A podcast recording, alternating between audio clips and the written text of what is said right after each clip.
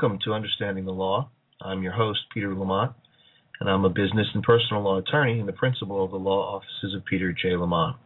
The firm has offices in New Jersey, New York, Colorado, Puerto Rico, and affiliated offices throughout the country.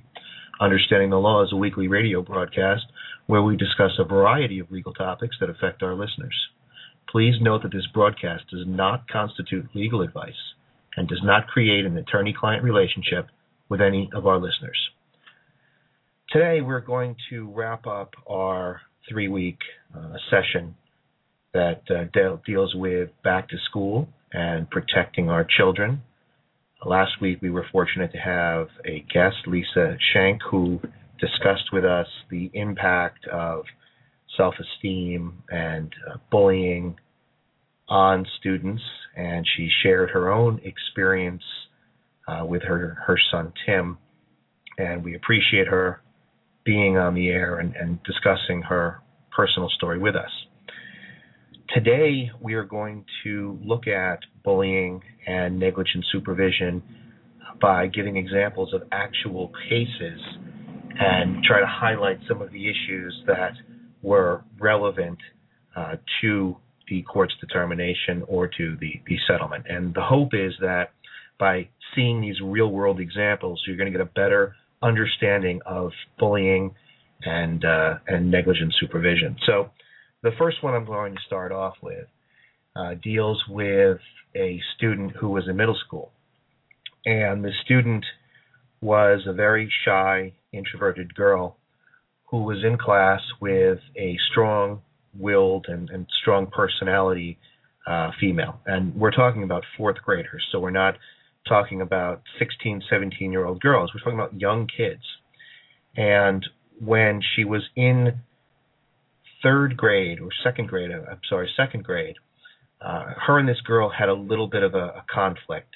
Um, unfortunately, it was something that was ongoing throughout the year where girl B, who we're going to call the bully, uh, would make fun of girl A because she was adopted because she looked different than her parents, and it was a a, a real tragedy. Um, but girl B, the bully, her mother was big in the town, big on the school board, and so even when girl A's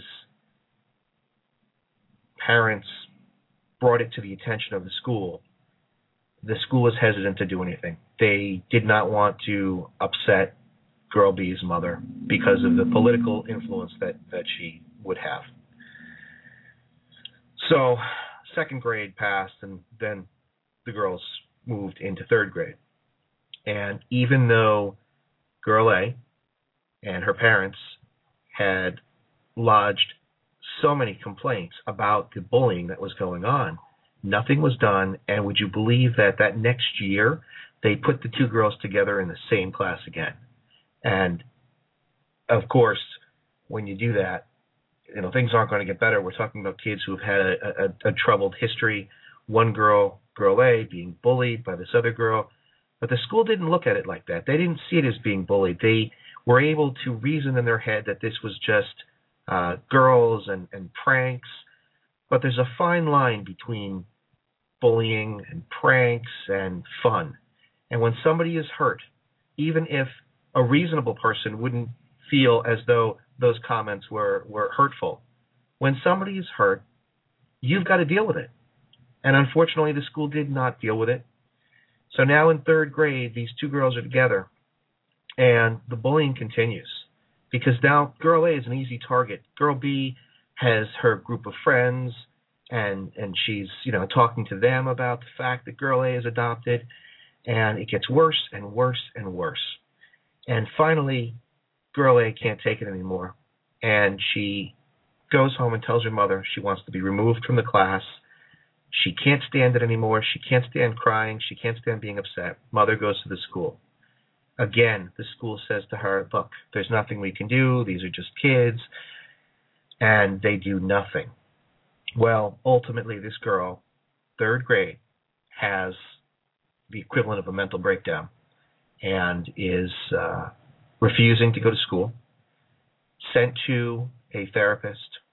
Therapist documents what the complaints are, documents the fact that she's essentially been victimized by this other girl, and recommends in a formal letter that the school remove the girls, separate them from the same class. School psychiatrist received the letter and said, We don't have to do that.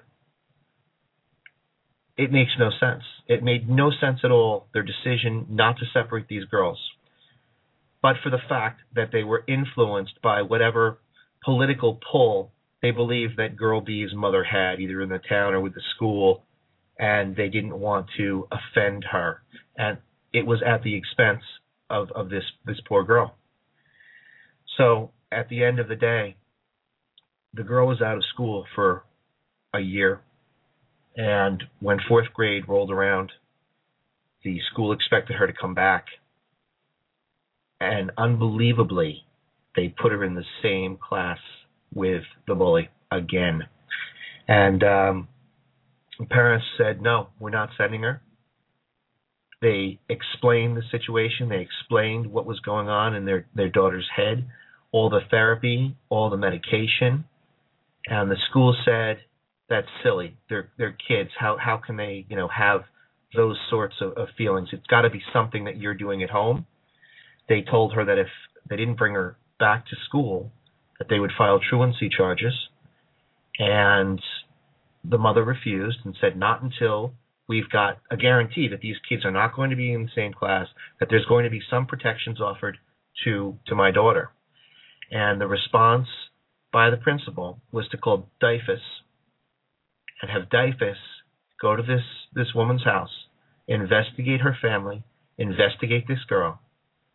Now, the girl who is already in a, in a delicate state now has to be interviewed by DYFS. And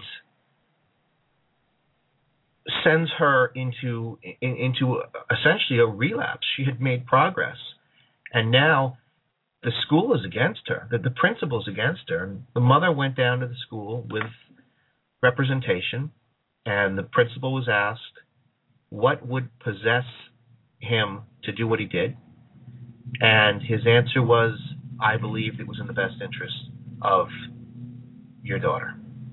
Ultimately, a lawsuit was filed and the uh, school defended, and they made all sorts of wild allegations about the mother, the way that she raised the child, and the home life.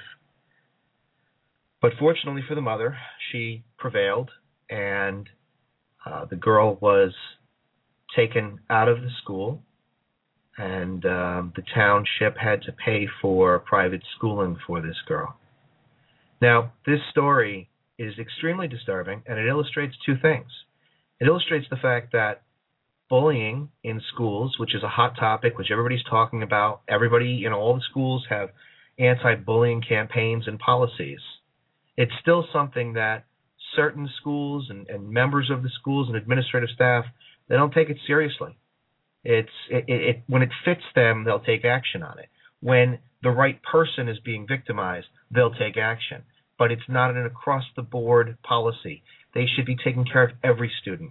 It's really disgusting to hear that a school board would play favorites when a student, a young girl, is being victimized by somebody else. Completely inappropriate. Second thing to take from this is that you've got to take action as a parent. Whether it's legal, whether it's therapy related, you can't sit back. You've got to be your child's advocate. And you cannot allow a school board or an administrative staff to bully you into doing nothing. Your child depends on you. Your child relies on you. You are their voice. And when 10 teachers and a principal tell you no, you're wrong, if you believe in your heart that you're not wrong and that something inappropriate is going on, you need to take action. You need to fight for your child. Now, the next story is slightly different, but equally disturbing, and it involves a uh, fairly well publicized case that we were involved in uh, that took place in northern New Jersey and involved middle school students, one of whom was very outgoing, very unique, had unique interests, was into theater, and um, we're going to call him, you know, student A. And then there was his counterpart, student B, who was the exact opposite of student A. He was athletic. He was um, very muscular for a middle school kid, very aggressive, and just had a different demeanor. He wasn't as gentle, if if that's the right word, as student A. And in the past, prior to middle school, there had been some issues between the two kids, especially when they were on the bus together. Student B, um, not meaning to affect the psyche of student uh, of student A, but just because it was fun and, and it was giving him popularity, he would pick on on this kid. It was wrong, but we're talking about fourth, fifth grade, and he he didn't realize what he was doing. Well, this continued, and when they got into middle school, and, and now they developed physically, and student A was on the on the skinnier side, student B more muscular, more aggressive. The bullying continued, and people didn't see it in the school necessarily as bullying. They saw it as, as this this horseplay and tomfoolery. And so ultimately, what happened is um, student A had reported a series of events that made him uncomfortable. Issues that had happened at the lunch table with student B, name calling, things that made him feel uncomfortable and unhappy. And he was going to the school guidance counselor and was explaining to her how he was feeling. And she fortunately was documenting this information and keeping it in his file. One day, while they were in gym class, student A was entering the locker room. Student B followed. Student B had just completed a uh, athletic feat in the gym class, and the gym teacher had um, congratulated him in front of all the other students. And so student A um, sort of teased student B when he got into the locker room, which was uncharacteristic of him. But at some point, when you know you're victimized for a long enough period of time, you you, you fight back, and, and so he essentially made fun of him and said, "Oh, you know." You're so good, and, and kind of laughed, and it embarrassed student B. So as student B was exiting the locker room, he backhanded or, or you know used the back of his hand to make contact with student A's stomach. And he hit him hard enough that student A fell back into the wall and slouched to the ground. And unbelievably, but true, student A ended up becoming paralyzed from the neck down. And so now we're talking about a seventh grade student who's paralyzed. Student, student B did not intend for it to happen. He didn't want to hurt the kid, not to that point. Student A and his parents sue the school. And the theory that they allege is you have a bullying policy. It's it's it's handed out in the handbook, yet you failed to enforce it. You were negligent. It's not good enough to have a policy, but you actually have to enforce it. And throughout the litigation, a lot of information was uncovered. Specifically, that a lot of the guidance counselor's concerns were not dealt with at the administrative level as they should have been. The guidance counselor would make notes to the school nurse, pass it by the vice principal and explain that she was concerned. And these concerns were not taken seriously. And the reported events of you know bullying, things that happened in the lunchroom, etc., were brushed aside, and the administration believed that student A was overly sensitive and that nothing real, quote unquote, real had, had occurred, and they did nothing about it. And ultimately, it led to a um, million dollar settlement. But what good is the money when this boy is paralyzed for the rest of his life? The important thing here is again to highlight the fact that you must be your child's advocate. If your child comes home and talks to you about issues at school, you need to take action on it. I don't recommend overreacting, but calling a meeting, discussing with the other students' parents what has gone on, discussing with the administration, it's completely appropriate for you to do, and, and you should do it. If you have one of those children who keep to themselves and don't want to tell you too much about what's going on in school, you have to try to get them to open up. And you might need to seek some sort of, of guidance from a professional to help you communicate more effectively with your child. But it's critical that you understand what's going on so that you can take action to help your child. This boy had told his parents about the prior bullying events and they made note of it and they encouraged him to try to remedy the situation himself. He was a very smart kid and unfortunately his attempts were were thwarted and the parents didn't do enough in my opinion to bring to the school's attention the issues that, that this child was was dealing with. And ultimately, we end up with the situation that I just explained.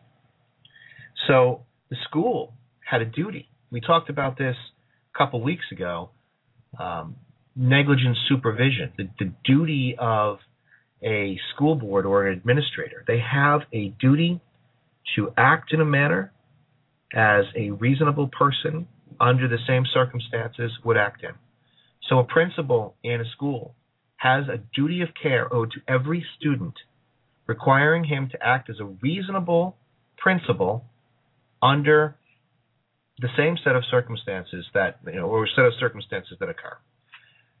So it was unreasonable in this case for the administrator, for the principal, to ignore the prior complaints, to fail to enforce their bullying policy. The court reasoned through motions that a reasonable person, a reasonable principal, under the same set of circumstances, would have done something different. They would have met with both parents. They would have done something to prevent the situation from escalating separated them, made sure they weren't in the same gym class, made sure that they didn't have lunch together, done something to try to remedy these two individuals' issues. And that wasn't done, and therefore, all the components of negligence were met, which briefly are, you know, owing a duty of care, breaching that duty of care, having the individual whose duty was breached sustain damages, it be physical damages or mental damages, and then a, a, connection, a direct causal connection between the breach of duty and the damages. So those those things generally are the four elements of a negligence claim. And the school board was negligent. They failed to properly protect their students. Now this is important because bullying is a hot topic and a lot of older generations and, and, sometimes you find them as principals of the school don't truly understand the modern day definition of bullying they think back to their youth when you know there were scuffles on the playground and um, stealing lunch money stealing lunch. That was bullying. Maybe it wasn't called it, maybe it wasn't defined as we define it today, but it was bullying and it impacted other people. And as we've evolved as a society and, and as technology has changed, as children have changed, they've become more worldly at an earlier age. It is up to us as a society to make sure that we identify and understand what bullying is, that it is a serious situation that needs to be dealt with immediately. It's not something that, that you can take lightly and say, well, it only occurred once and therefore it doesn't theoretically meet the definition of bullying, which might be defined as some sort of ongoing harassment or ongoing issue. You know, it, it, it can be equated to New Jersey's law, for example, on, on dog bites. The law in New Jersey concerning a dog bite is that once you are bitten by a dog, the owner of that dog is liable for that bite. There's a duty imposed on a dog owner to maintain control of their dog. And if you're bitten by a dog, they are per se negligent. Now, compared to New York's law, which requires notice of the dangerous propensity of an animal, in other words, it's a it's a free bite rule. So in New York, the owner of a dog gets away under most most circumstances um, with a free bite. Now, with with bullying and dealing with the administration of uh, handling situations like that, our students, our children, shouldn't have to suffer through a free bite. When there is incident one that affects a child, it must be dealt with. And you, as parents, or we as parents, we must take action and we must bring it to the attention of the administration and the school board. And if these individuals do not listen to you and they do not take your concerns seriously, then you need to take additional action, whether it is seeking an advocate on your behalf or an attorney to represent you. Do not give up and do not let a school board or administration make you feel that you are overreacting. If your child comes home and is upset, you take that seriously. Because if you don't, and the school does nothing, at the very least, your child could develop feelings of inadequacy, feel depressed, and at worst, could suffer serious injury, mental or physical. So it's important to be this active advocate, not just when we hear this term, you know, advocating on your child's behalf, we hear it most often associated with children who have you know disabilities, mental or physical disabilities, and and it's true. Yes, you need to be an advocate for a, a child with special needs, but you do need to do the same thing with a child that does not have special needs. You know your child, you know when they're hurting, and you need to do something about it. Schools are responsible for taking care of your children when you drop them off in the morning. You are entrusting them to take care of your children. This duty, this legal obligation, this duty of care that they owe to your children stems from the fact that children must go to school. It is a law that children must go to school. And because it's not a voluntary action, because children are forced to go to school, administrators and teachers have this duty imposed upon them by law. And I'm not picking on teachers or administrators because the vast majority of them have children's best interests at heart. They care. They want to protect your children. But the story that I, I mentioned to you, the case involving the, the paralyzed kid, that administrator cared. He didn't want anything to happen to the children. He didn't want anything to happen to, to that student. But he was not pushed by the parents to the point of taking action. And his failure to act constituted negligence. We cannot rely on administration and teachers to identify issues all the time. We must be there as parents to protect our children.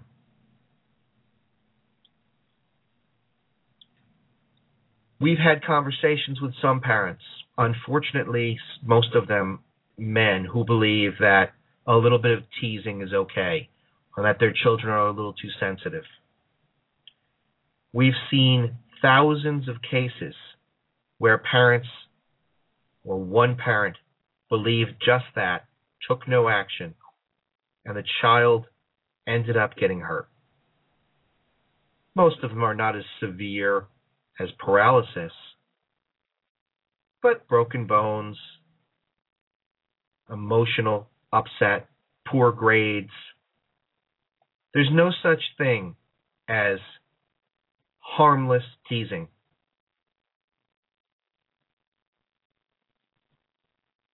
While bullying has become a, a, popular term, it's always been around, and no matter what you want to call it, it's always had an impact on our children. Talk to your children about not being a bully, about aiding those children who are being victimized, about reporting it to the administration and staff, about talking to you about their feelings, either about things that are happening to them or things they're observing about others. And don't take the position that so many parents take. It's not happening to my kid, so I don't need to get involved. I want to stay out of this. Don't mention it to anybody because I don't want anybody to, to feel badly about me. I don't want anybody to say that I'm a Budinsky. You could be saving a child anguish and pain. And while there's no legal duty imposed upon us as parents to report incidents that we see or hear about from our children, about other kids who are being victimized, I think we have a moral obligation to do something to protect children. So I urge you, get involved. Alert people in charge of issues that your children have identified to you. You know, mommy, I saw Johnny today and he was upset because little Timmy had threatened him in the bathroom, called him names, made fa- made fun of the fact that that his father had had had died. Take action, be a hero, do something, alert the school because you could be saving that child. Well, this has been a uh, interesting journey over the past three weeks talking about back to school and protecting your children. And I hope that our listeners have gained some additional information concerning bullying and its impacts and negligent supervision and protecting our children. It's critical that we do all we can to protect our children and to listen to them. Now, if you have questions about this topic, although we're going to move on next week, I encourage you to call us at 973 949 3770. If you've got issues about schooling that you need to discuss or advice that you need, uh, we'd be happy to take your call and, and to address it with you. Uh, if you would prefer to email us, you can do so. My direct email is plamont at peterlamont, it's L-A-M-O-N-T-E-S-Q com. I would like to thank you for joining us, and I look forward to next week when we start a brand new topic.